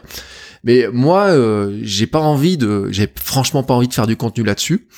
Euh, on a tous des choses dans lesquelles on aura envie de faire des contenus et d'autres choses sur lesquelles on se dit bah euh, j'ai pas franchement envie d'en parler. Et des fois, il euh, y a des gens, ils se rendent pas compte qu'en fait, ils font un truc qui est qui paraît, enfin, qui leur paraît pas extraordinaire à eux parce qu'ils le font tellement souvent que quelque part, c'est c'est leur quotidien. Mais en revanche, ça peut être inspirant ou ça peut donner un exemple pour plein d'autres gens qui, pour eux, c'est incroyable ce truc-là. Et là, c'est le cas de tous les métiers. Enfin, moi, j'ai eu un jour une étudiante, son copain faisait des, euh, des tutos de plomberie euh, et euh, sur sa chaîne YouTube. Et c'était sur euh, comment changer un joint, comment faire une, mais des, petits travaux comme ça, mais qui sont basiques. Sauf que si on y réfléchit, cette, ce qui paraît basique comme ça, c'est ce que on est plein à chercher à faire. Moi, je suis pas bricoleur. Et euh, le truc, le jour où j'ai mon robinet à la maison qui commence à se casser, etc., et je vais chercher la méthode sur YouTube, c'est comment je change mon robinet, comment je le démonte. Absolument. Et, ben, et là, c'est là où il y a des gens qui, des fois, euh, ils ont des, ces bouts de savoir qui sont pas extraordinaires pour eux parce qu'ils les maîtrisent tellement, c'est tellement dans leur truc, euh, ils disent, bah non, euh, attends, je fais rien d'incroyable, quoi.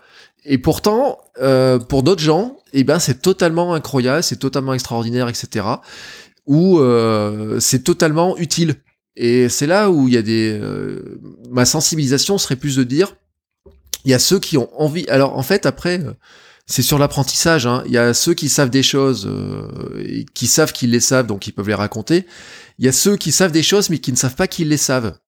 Parce que ils ont tellement oublié qu'ils les savaient, que c'est tellement intégré en eux, qu'en fait, ils se rendent pas compte qu'ils savent des choses qu'il y a plein de gens qui ne savent pas.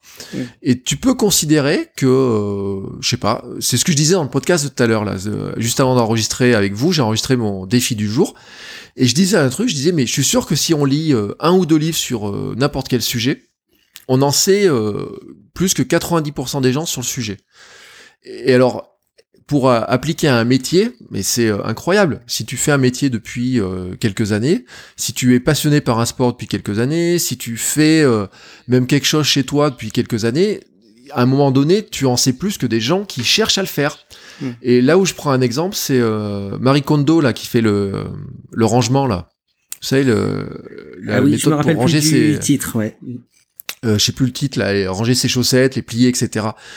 Mhm. Elle a vendu des millions de bouquins en expliquant comment euh, ranger un placard, quoi. Ouais. Et c'est pas la seule, c'est pas la seule à. Non Enfin, il y a des milliers de gens qui rangent leurs placards, qui ont des placards bien rangés, etc. Sauf que elle, elle a fait un bouquin sur le sujet. Et euh, tout d'un coup, c'est la méthode Marie Kondo, quoi. Vous voyez le, et elle, elle plie juste ses chaussettes d'une manière, mais il y a plein de gens qui plient des chaussettes d'une manière incroyable, etc. Et euh, je me dis une, euh, par exemple, l'autre jour, je voyais un reportage sur une femme de ménage dans un hôtel de luxe.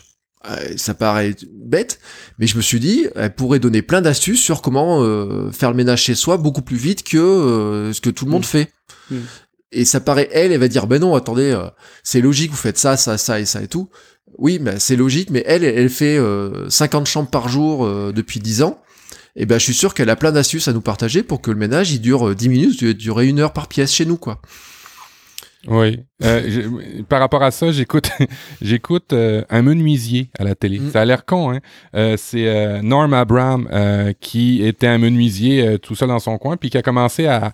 euh, qui s'est fait interpeller par des producteurs de PBS, et c'est devenu maintenant une très, très grosse émission de télé qui s'appelle The New Yankee Workshop, euh, qui, euh, une fois par semaine, euh, nous montre ben, la création d'un meuble. Alors, évidemment, il y a, y a- y a- y a tout ça.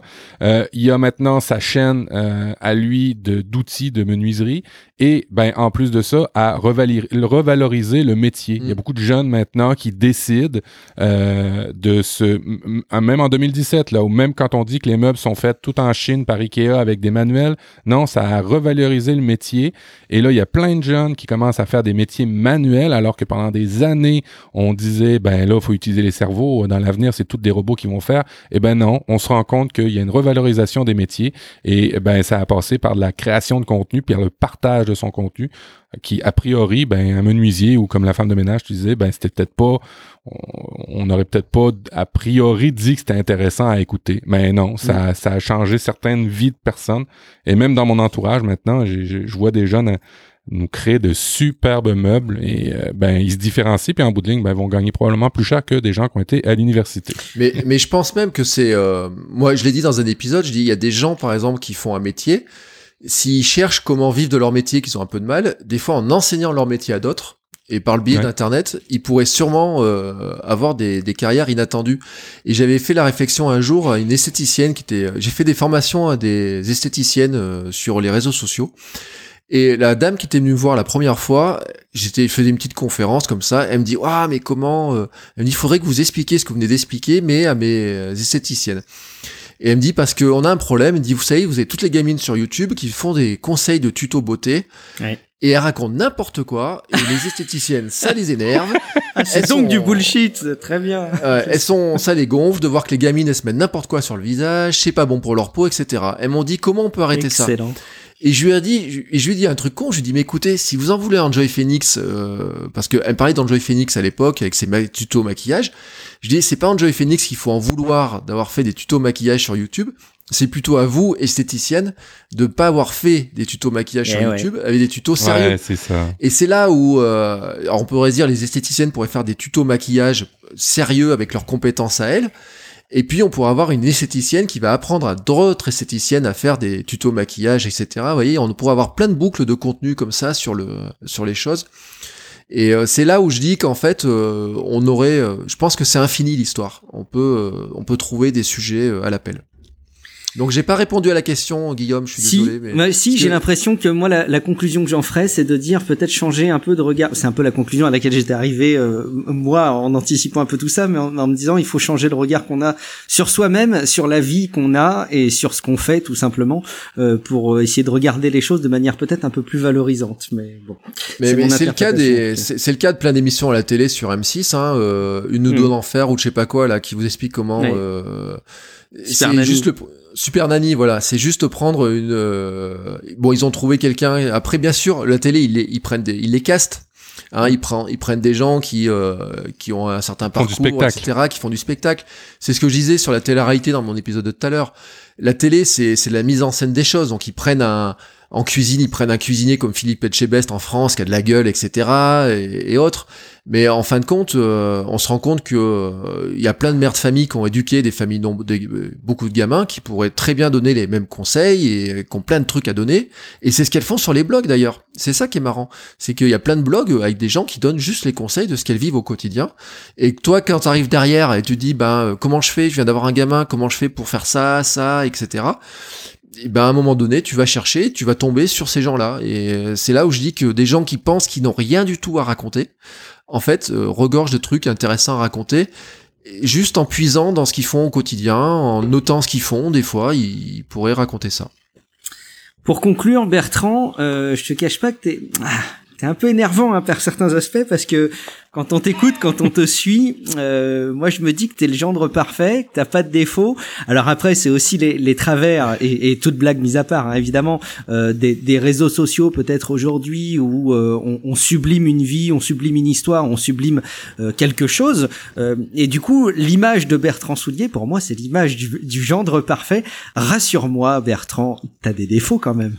Ouais, non mais attends, enfin si ma femme était là, elle serait morte de rire, elle dirait, Putain, il les a encore bien eu et tout. Non mais euh, moi, ce qui, me- ce qui me fait le plus plaisir, c'est il y a un jour quelqu'un m'a dit, il m'a dit, euh, oh mais quand je vois et tout, mais t'es super organisé, mais c'est incroyable et tout, euh, tout ce que tu fais, t'es organisé et tout. Et je lui dis oui, mais euh, tu vois pas le bordel qu'il y a derrière. C'est-à-dire qu'en fait, euh, il y a toutes les personnes, on, on a tous euh, une arrière cuisine quoi. hein. Et euh, dans la, on est comme des icebergs en fait. Donc il y a 10% qui dépassent et puis euh, il y a plein de trucs qui dépassent pas et mais qui j'essaye de corriger. Hein. Euh, Par exemple là, je, je suis en train d'observer mon bureau. Il faudrait que je vous montre ça, mais qui est parfaitement rangé parce que j'ai acheté un meuble Ikea pour faire la jonction. Ça fait quatre jours que je monte, fais du montage de meubles pour le pour la chambre du bébé là. Et je me suis acheté un bout de bureau pour ranger mon bordel. Et quand je viens de l'installer, il est rangé. Mais euh, il y a euh, deux jours, il y avait un monti, il y a des papiers partout, euh, j'ai des trucs qui traînent par terre, vous voyez, c'est un, espèce de bordel monstrueux. Mais euh, bien sûr que, euh, comme tout le monde, je le, enfin quoique des fois je mets la photo quand même, mais je le raconte pas. hein. Et c'est là où les gens euh, sur les réseaux sociaux, il faut pas qu'ils oublient qu'en fait, euh, et j'ai euh, j'ai un épisode, de- enfin un billet de blog sur le sujet, mais je sais pas si je l'ai publié en fait, parce que ça fait tellement longtemps que j'y pense, qui s'intitule, mais je crois que j'ai fait un streetcast dessus, qui était de dire on a tous une tartine de merde en fait Oui, dans nos oui. dans nos vies. Et en fait, on voit tous la vie des gens et tout. euh, on se dit, euh, là là, euh, Matt et tout, euh, il a une Apple Watch, euh, il a un super studio, euh, etc. Il a l'air d'avoir, je sais pas quoi, etc. Tu vois, de, de l'extérieur, on va dire, ah Guillaume, il fait ça, il fait ça et tout. Tiens, c'est super bien. Il a de l'argent sur Patreon, sur Tipeee. euh, il parle qu'il vient de s'acheter un iPhone. Putain, il a du. Ah, mais voilà quoi. Et en fait, il voit pas le bordel que vous avez les uns et les autres derrière pour arriver à ça, quoi. Ouais. Il se rend pas compte du Ouais. temps que vous passez, de ce que vous avez dû apprendre, de ce que vous vivez au quotidien, etc. Et en fait, euh, c'est ce qu'on appelle sculpter son image euh, personnelle. C'est la marque personnelle, elle est aussi là-dedans. Euh, c'est aussi de dire, bah, à un moment donné, euh, on a tous euh, des défauts. euh, faut pas voir que notre côté, quoi, positif. euh, mais on n'a pas forcément envie de le montrer non plus. Hein, euh, je suis euh, très râleur euh, par moment. Je suis. euh, ma femme dit que je l'écoute jamais. Euh, Mais tu nous rassures, tu, tu vas aux toilettes comme tout le monde. Alors ça, euh, techniquement, beaucoup moins que les autres. Ah. non, c'est euh, ça fait partie des. Vous savez, je suis, co- je suis comme les princesses. Moi, je vais jamais aux toilettes. ah, ok, ok, ok. Euh, Ok, ok. j'ai- trouvé un système et en fait, euh, je, ferai- je vais faire un podcast sur le sujet Euh, parce que je, je me dis que peut-être qu'il y, a un- il y a une méthode. Je, suis en train d'inventer une méthode. Je vais faire, déposer un brevet euh, et je vais faire un, un Kickstarter avec un truc et, euh, et je vais raconter une belle histoire pour pour que les gens fassent pareil que moi. Le podcast s'appellera Sans résidus. Merci beaucoup Bertrand pour cette interview. On pourra rappeler en fin d'émission où euh, te retrouver. On aura évidemment tous les liens dans les notes de l'émission. Je vais prendre quelques minutes pour vous parler du livre que moi j'ai terminé là il y a, il y a quelques jours qui m'a foutu une claque. Euh, C'était une résolution de 2016 où je me disais punaise mais Guillaume t'as vraiment une mémoire de merde. Tu te souviens jamais de rien. C'est l'enfer. Et j'étais rentré dans une démarche très active des applications de prise de notes. Euh, à commencer évidemment par, par Evernote, mais de manière générale, la prise de notes de manière assez compulsive, qui est d'ailleurs une des recommandations aussi d'ailleurs de votre coach web, de la, de la prise de notes. Et je pense que ça a ses vertus. Mais voilà, je ne me suis pas euh, satisfait euh, totalement de ça et finalement j'ai pas augmenté ma mémoire, j'ai augmenté mon organisation à stocker des données, mais j'ai pas augmenté ma mémoire à proprement parler et ça restait euh, quelque chose que je voulais faire.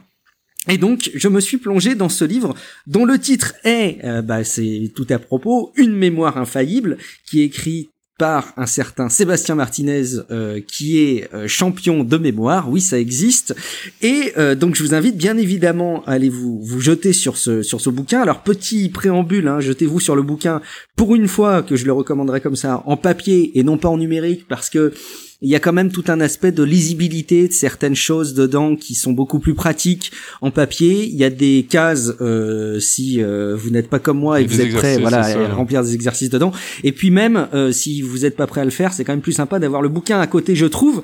Donc allez jeter un coup d'œil à ce bouquin qui vous explique quelques méthodes de mémorisation qu'il n'a pas créé. Hein. Il explique très très bien que c'est des choses qui sont connues de tous euh, de beaucoup de monde en tout cas, et qui sont accessibles à tout le monde. C'est-à-dire que vous pouvez plus, une fois que vous avez lu ce livre, vous dire oh là, j'ai vraiment une mémoire de merde, je me souviens jamais de rien. Ben, c'est pas vrai parce que c'est tous quelque chose qu'on peut mettre en œuvre de manière assez bluffante et c'est euh, un bouquin très ludique, c'est-à-dire que dès le premier chapitre, vous êtes capable de mémoriser et en quelques minutes hein, une liste d'une vingtaine de mots qui n'ont pas euh, grand-chose à voir les uns avec les autres et dans un ordre bien précis et quand vous faites vraiment l'exercice, c'est bluffant. Au bout de quelques minutes, vous pouvez restituer ces mots. Euh, et vous explique un petit peu les méthodes qui vous permettent de vous souvenir bah, de, mots, de nombres, euh, d'idées. Et euh, bah, quand tu fais les exercices pratiques au fur et à mesure, c'est quand même quelque chose qui met une vraie claque parce que je me suis surpris à me rappeler euh, là aussi des, successions de mots. Euh, ce qui est hyper intéressant, c'est que c'est basé sur beaucoup de choses qui tournent autour de la créativité euh, et de l'inventivité. Je vous le donne en, quelques mots, hein, mais tout simplement pour retenir une série de, mots, eh ben il va peut-être falloir essayer de vous imaginer, de fermer les yeux pendant quelques minutes et de vous raconter une histoire qui permet d'associer chacun de ces mots et de manière très probable, vous allez arriver à vous forger ça dans votre mémoire, au moins à court terme, et en l'entretenant par la suite, à vous l'inscrire dans votre mémoire à, moyen et long terme de manière très efficace. À ça est associé euh, plusieurs éléments, j'en donne euh, deux. Donc il y a une, euh, un élément qui s'appelle la méthode des lieux, dont je crois j'avais déjà parlé, il y avait un épisode de podcast science qui avait euh, largement détaillé le sujet. Et là, c'est si vous fermez les yeux, je suis à peu près persuadé, tous là, vous qui nous écoutez, vous êtes capable de créer un parcours à votre, dans votre domicile, c'est-à-dire vous imaginez être dans l'entrée, de rentrer dans telle pièce, telle pièce, passer par votre chambre, passer euh, par vos toilettes, même si euh, comme Bertrand vous n'y vous n'y passez peut-être jamais, passer dans votre salle de bain, dans votre garage, etc. Et de visualiser des choses qui peuvent se passer dans chacune de ces pièces et ces choses, euh, et évidemment il vous dit comment dans le bouquin, vous allez pouvoir les associer à soit aux mots, aux nombres aux idées que vous allez euh, vouloir stocker. Donc ça c'est un premier élément qui est, qui est assez qui est assez magique et qui marche. C'est vraiment une technique de de, de moyen mnémotechnique qui marche. Et la deuxième chose, c'est des associations hyper intelligentes avec euh, à base d'alphabet. C'est-à-dire qu'il va va vous expliquer comment associer des nombres à des sonorités et à des lettres. Et alors, vous vous retrouvez complètement bluffé vous-même en lisant le bouquin, en étant capable de citer, alors effectivement ça n'a pas forcément d'intérêt au quotidien, mais la liste euh, des monts, des sommets les plus grands pour chacun des continents par exemple. Et ça, en quelques pages, vous allez pouvoir vous rappeler euh, de quel est euh, le, le, sommet le plus haut de l'Amérique du Sud par exemple, et surtout quelle est sa, quelle est sa hauteur. Donc voilà, je voudrais pas en donner trop de détails parce que l'épisode est déjà finalement très long et je, et je, pense que je voudrais pas refaire tout simplement le bouquin, mais euh, sachez que moi j'ai été complètement bluffé par la capacité d'apprentissage et de mémorisation qu'on pouvait avoir avec ce bouquin euh, et qu'il explique jusqu'aux dernières pages que ce n'est pas qu'une méthode bête d'apprentissage de liste, mais que c'est quelque chose qui vous permet vraiment beaucoup plus facilement de vous rappeler de choses que vous allez avoir à faire, euh, d'une histoire euh, ou évidemment euh, de codes divers et variés. Donc je vous recommande vraiment, allez jeter un coup d'œil si jamais vous avez envie de bosser votre mémoire, Une mémoire infaillible de Sébastien Martinez. Bertrand, est-ce que tu as une bonne mémoire et est-ce que tu as des techniques pour entretenir et, et faire travailler ta mémoire? Alors moi j'ai été sauvé par ma mémoire parce que on c'était le sujet de discussion à table hier avec ma maman et, euh, ma femme et autres. Euh, j'étais un gros feignant à l'école et en fait euh, ma mémoire me permettait de rattraper tout jusqu'au lycée grosso modo. moi j'ai une caractéristique c'est que j'entends un truc je me rappelle des mois après quoi. Donc euh, je, sais que c'est un, vrai. Euh, je sais pas d'où ça vient. Hein, c'est un don. Euh, non, c'est. Je pense en fait. Enfin voilà, je vais vous donner un truc. quand j'étais gamin, on me surnommait Mini Quid. vous, savez le quid, c'était le bouquin, il y avait toutes les définitions là de une sorte d'encyclopédie quoi. Et en fait, c'est euh, quand on allait le dimanche avec des amis ou je sais pas quoi, euh, dès qu'il y avait un sujet qui était abordé, j'étais capable de dire ah bah tiens j'ai lu ça dans tel bouquin, j'ai lu ça dans tel bouquin, j'ai vu ça à la télé. Euh. Enfin, je vois un truc qui passe à la télé, en fait, je me passionne pour ça. Je le regarde et puis après, je suis capable de le ressortir six mois après, mais ou dans un épisode de podcast ou dans une vidéo ou dans mes cours des fois. Enfin, il y a des trucs, je sors dans les cours, je ah bah tiens l'autre jour j'ai vu ça, tiens, etc. quoi.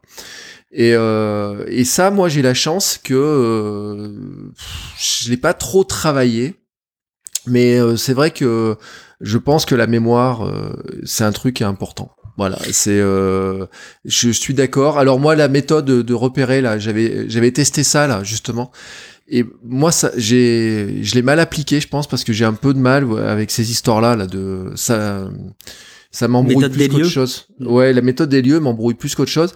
Mais en fait, ça vient aussi de nos capacités d'apprentissage entre ceux qui sont visuels, auditifs et kinesthésiques. Et euh, en fait, l'autre jour, j'ai fait des tests et je me suis rendu compte, en fait, je suis très audio et très kinesthésique. Et c'est-à-dire que visualiser les lieux, par exemple, ça marche pas très bien pour moi. En revanche, ce qui marcherait bien, pour moi, c'est d'attribuer une sensation à un souvenir de quelque chose. Ah, il en parle, hein. c'est-à-dire, je, j'assimile beaucoup effectivement moi à la méthode des lieux, c'est, une part mm. importante du bouquin. Et il parle de cette méthode dite du, du sel, hein, qui est une association entre effectivement les odeurs, les sons, euh, les mots et, et, mm.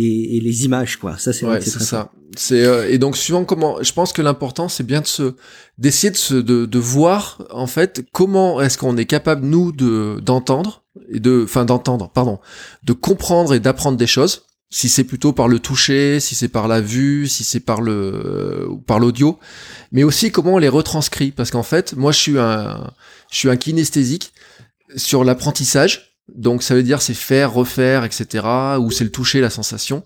En revanche, pour te communiquer, je suis pas du tout kinesthésique. C'est-à-dire que même je communique très peu par le toucher. Euh, j'aime pas trop qu'on me touche d'ailleurs.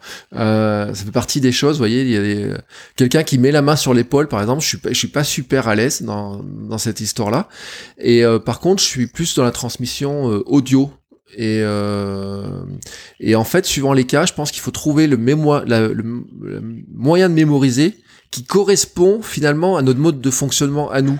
Et c'est là où c'est intéressant ces bouquins, c'est que dedans, il faut piocher, dire bah tiens, euh, peut-être que la méthode des lieux va marcher pour l'un et pas pour l'autre. Le, la méthode des goûts va marcher pour l'un. Euh, et c'est, je pense qu'il faut apprendre à se connaître là-dessus.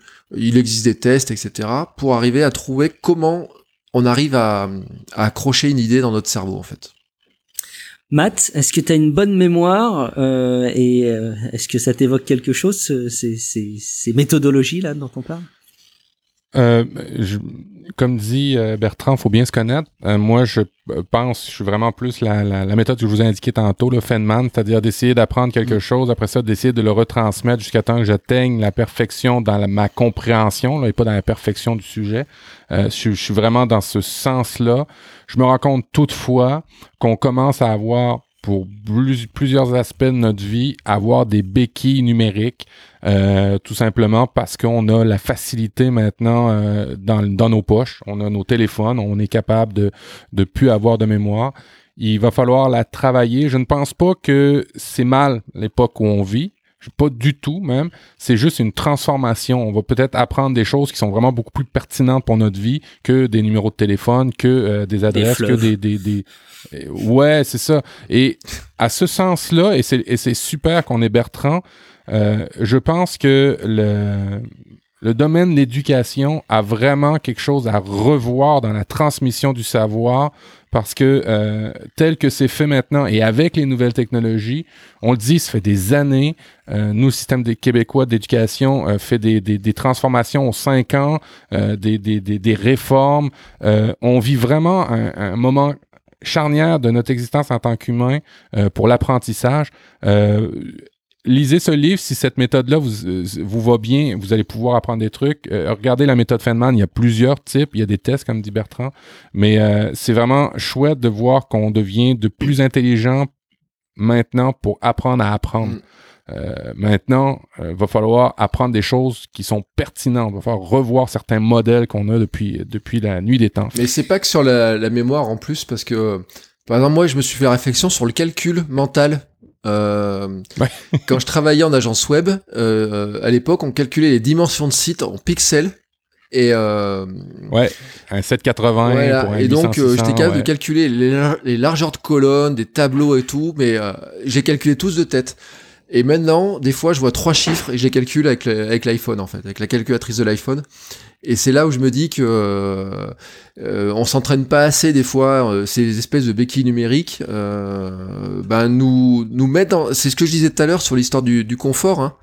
Euh, calculer 27 plus 3 ou 4 chiffres derrière, on va pas le faire, alors que pourtant on est capable de le faire. Mais il faudrait qu'on s'entraîne à le faire et qu'on arrive à le à, à pas prendre forcément systématiquement la facilité. Et là, petite tranche de vie, euh, moi présentement, j'ai acheté un Google Home Mini à la maison. On parle beaucoup des usages, Guillaume et moi, là, au niveau de la technologie. Là, on a, puis Guillaume a bâti Tech Café plus sur les usages que sur les nouveautés technologiques, en fait, là, sur les interactions par rapport à ça. Et ce que tu dis, c'est qu'on prend, on sort notre smartphone, mais maintenant qu'on a des assistants aussi incroyables que Google Home Mini, beaucoup mieux que Siri, mais même Siri, ça fait quand même beaucoup de ça fait quand même bien le travail. Là. On va être de plus en plus euh, penché, en fait, porté à utiliser ces technologies-là et à certains égards de plus en plus large en termes de notre cerveau parce qu'il y a des choses qu'on aura peut-être même plus besoin de mémoriser parce qu'on dira ah ouais c'est en quelle année que tel truc est fait pouf euh, Google Mini va te le dire mm. alors faut vraiment vraiment retravailler notre modèle en tant qu'humain par rapport à l'apprentissage et sur ce qu'il faut apprendre c'est ça Mm. Mais il faut euh, lire, euh, je sais pas si vous avez lu euh, Michel Serres, Petite Poussette, qui est un classique maintenant. Oui, oui, et, oui, c'est ce qu'il dit hein, sur le, le, cerveau qui est branché sur Wikipédia, enfin un corps branché sur Wikipédia, etc. pour les étudiants, que moi je constate. Mais en fait, là où je rejoins Matt sur le, le problème d'éducation, c'est que moi je trouve qu'on n'apprend pas aux étudiants à réfléchir. Et, euh, et euh, on en discutait tout à l'heure avec une, une, copine qui va faire des cours euh, bah, dans la fac où j'enseigne. Et je lui disais, euh, moi, s'il y a un truc de leur transmettre, c'est euh, qu'ils apprennent à réfléchir plutôt que juste appliquer une méthode de A à Z, etc. Et, c'est, on en revient à cette logique d'entreprendre quelque chose. C'est-à-dire que je réfléchis, j'ai un problème, comment je peux le solutionner? Et je pense que c'est ce qu'il faut qu'on apprenne aux, aux, aux gens plutôt que juste euh, leur apprendre euh, l'emplacement des choses ou je sais pas quoi. Et un peu, mais ça je, je vais me répéter encore, mais un peu de sens critique, quoi. Ouais, bah je suis d'accord. Ouais. Soupçon de sens critique. Allez, une petite rubrique tech pour conclure en beauté, euh, peut-être euh, Real Life, Matt. Oui, ben en fait, euh, je, je, viens de l'aborder un peu euh, dans le dernier Niptech euh, que vous, qui, qui, que Ben et Mike, les ceux qui m'ont inspiré dans le podcast le plus. Euh, entre autres, je veux veux pas éliminer d'autres mondes, euh, ont sorti un dernier Niptech où euh, ils se sont questionnés euh, beaucoup sur la livraison qu'ils faisaient de leur émission et je trouvais ça super intéressant d'en discuter, mais pas là on prendra pas le temps complet pour en discuter, mais allez écouter le dernier Niptech Euh, vraiment, euh, je, suis vraiment en phase avec leur réflexion et euh, ce que Guillaume avance souvent. On a atteint pas une finalité, pas euh, des sommets en technologie, ça va, ça va toujours se révolutionner, va toujours avoir des trucs, mais on a atteint un niveau, un moment dans, notre, dans l'humanité au niveau des technologies où faut prendre du recul et réfléchir aux usages. Puis ça, Tech Café bâtit beaucoup là-dessus. Niptech en a fait une émission complète là-dessus qui était vraiment intéressante. Allez l'écouter, c'était vraiment chouette. Bertrand, t'as as écouté ou peut-être le, le, sujet t'évoque quelque ah, chose? Oui, alors moi je l'ai écouté et en fait euh, c'est une réflexion que je m'étais faite aussi parce que euh, je pense qu'il y a une dérive actuellement sur le, mais qui vient du, du modèle du contenu web et j'en ai parlé des fois dans mon podcast sur le, le modèle de l'audience euh, et ils en parlaient un petit peu là. Euh, de dire euh, bah, si on veut faire par exemple du, si on veut avoir de la vue sur sur YouTube par exemple il suffit de faire des vidéos sur l'iPhone 10 hein. Euh, Ça fait des mois que les gens euh, ont fait vidéo sur l'iPhone 10, on va faire de l'audience, etc. Mais ce qui fait qu'en fait, euh, il y a plein de journaux, il y a plein de journalistes, de médias qui passent leur temps à, à juste traquer la moindre connerie, le moindre petit détail, etc. pour juste faire de l'audience, parce que le, on est dans un modèle publicitaire d'audience. Et euh, bah si euh, cet été c'était Game of Thrones par exemple, j'avais dit dans le podcast, je dis mais enfin, à un moment donné, tout le monde parlait de ça, etc. Et la technologie, c'est pareil, c'est-à-dire que la moindre nouveauté de Facebook, d'Instagram, d'Apple, de Google et compagnie, ça fait mais des tonnes et des tonnes d'informations. Et sans que finalement il y ait personne qui se pose la question de dire mais euh, à quoi ça sert euh, Qu'est-ce qu'on euh, comment on peut l'appréhender Est-ce qu'il n'y a pas de limite?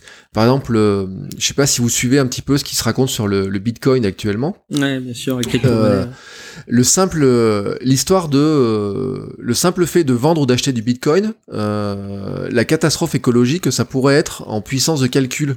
Hmm. Parce que la blockchain et compagnie, pour recalculer la blockchain, etc., enfin, toutes ces histoires-là, là, euh, on parle même pas de ceux qui minent du Bitcoin, hein, euh, parce que eux, alors là, c'est des, euh, on peut chauffer des villes complètes avec ça. Et d'ailleurs, c'est des systèmes économiques. Hein. Euh, J'avais vu, on pouvait acheter un radiateur qui chauffait sa maison en minant du Bitcoin à une époque. Je sais pas si ça existe encore, mais c'était pas con comme système. En fait, ça s'appelle un, un, processeur AMD. Et mais à un moment donné, la réflexion, c'était de dire bon, c'est bien beau ces trucs-là, mais euh, on critique le Bitcoin, mais euh, à la limite, on pourrait dire euh, le simple fait de mettre un message sur Facebook, ou même le simple fait d'écouter ce pod d'enregistrer ensemble ce podcast, combien d'énergie on consomme?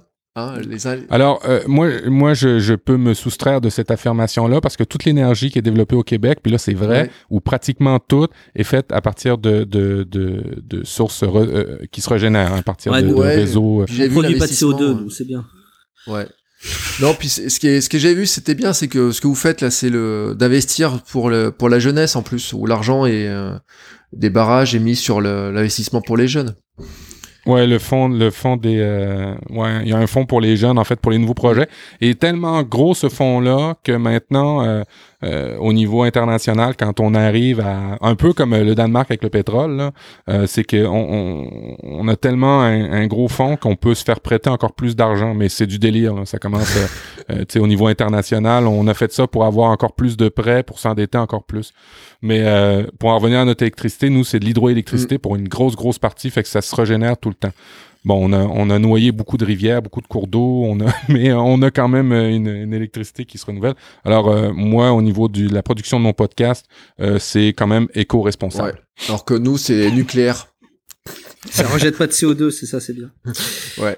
Bon, bah, ces réflexions tech qu'on continuera à avoir ensemble de toute façon. N'hésitez pas à réagir, euh, vous aussi, dans les commentaires de l'émission. On va passer à la citation qui sera peut-être la citation la plus longue de l'histoire du podcast parce que c'est carrément un extrait du bouquin dont j'ai parlé que je, que je voulais, euh, que je voulais lire. L'art de la mémoire est un art de l'attention. C'est en cela aussi qu'il est urgent de l'enseigner. Prenez une feuille blanche et fixez-la du regard. Comment allez-vous réagir? Probablement en pensant à mille choses. Placez désormais un simple point noir dessus. C'est lui qui va canaliser votre attention. Notre concentration a besoin d'un guide. Les écrans sont de véritables aspirateurs. Attention, pour les contrer, nous avons besoin de guides aussi attractifs. L'art de mémoire en est un. En nous permettant de focaliser notre attention sur un objectif de plus en plus précis, il nous aide à le développer dans mille autres circonstances. Il nous permet de gagner en concentration, et donc en sérénité. Il nous aide à ne plus nous disperser, à retrouver notre autonomie et donc notre confiance en nos propres capacités. Avoir une bonne mémoire n'est pas une finalité en soi, il ne s'agit que d'un moyen vers une existence plus sereine. L'art de mémoire, à l'instar de l'hypnose, du yoga ou de la sophrologie, aide à se recentrer, à être présent à l'instant. Il nous invite à aller chercher en nous-mêmes ce après quoi nous courons en vain. Je trouvais que cette, cet extrait de ce bouquin était très à propos pour Relife. Euh, ce qui nous amène au sempiternel commentaire iTunes, Matt.